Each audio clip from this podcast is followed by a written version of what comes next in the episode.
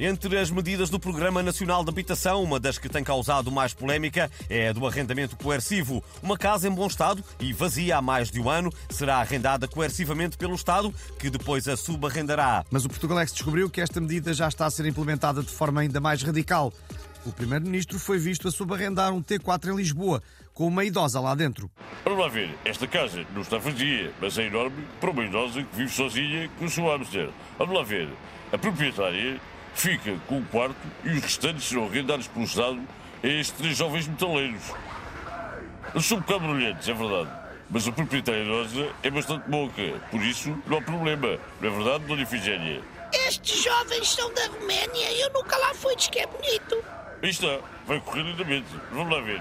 Ai, eu parece que estou a ouvir qualquer coisa. Será uma torneira a pingar?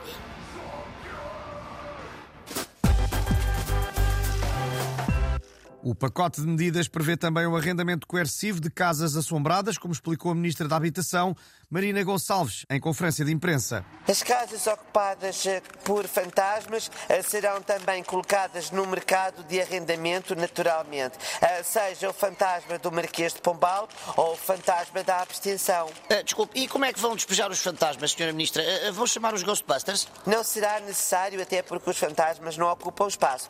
Vamos é obrigá-los a dividir a renda com os novos inquilinos naturalmente. Não é justo que um fantasma viva anos a fio numa casa sem pagar a renda nenhuma. Isso vai acabar. O Portugalex foi ouvir a reação de um fantasma que vive há mais de 50 anos num prédio de voluto na Baixa de Lisboa. Eu não sei se a senhora ministra já ouviu falar de uso capião. Basicamente significa que esta casa é minha, porque sou eu que cá vivo há mais de meio século. Se vier algum vivo morar aqui, juro que lhe faço a vida negra. Vai levar com o chuveiro na cabeça todos os dias. Uh!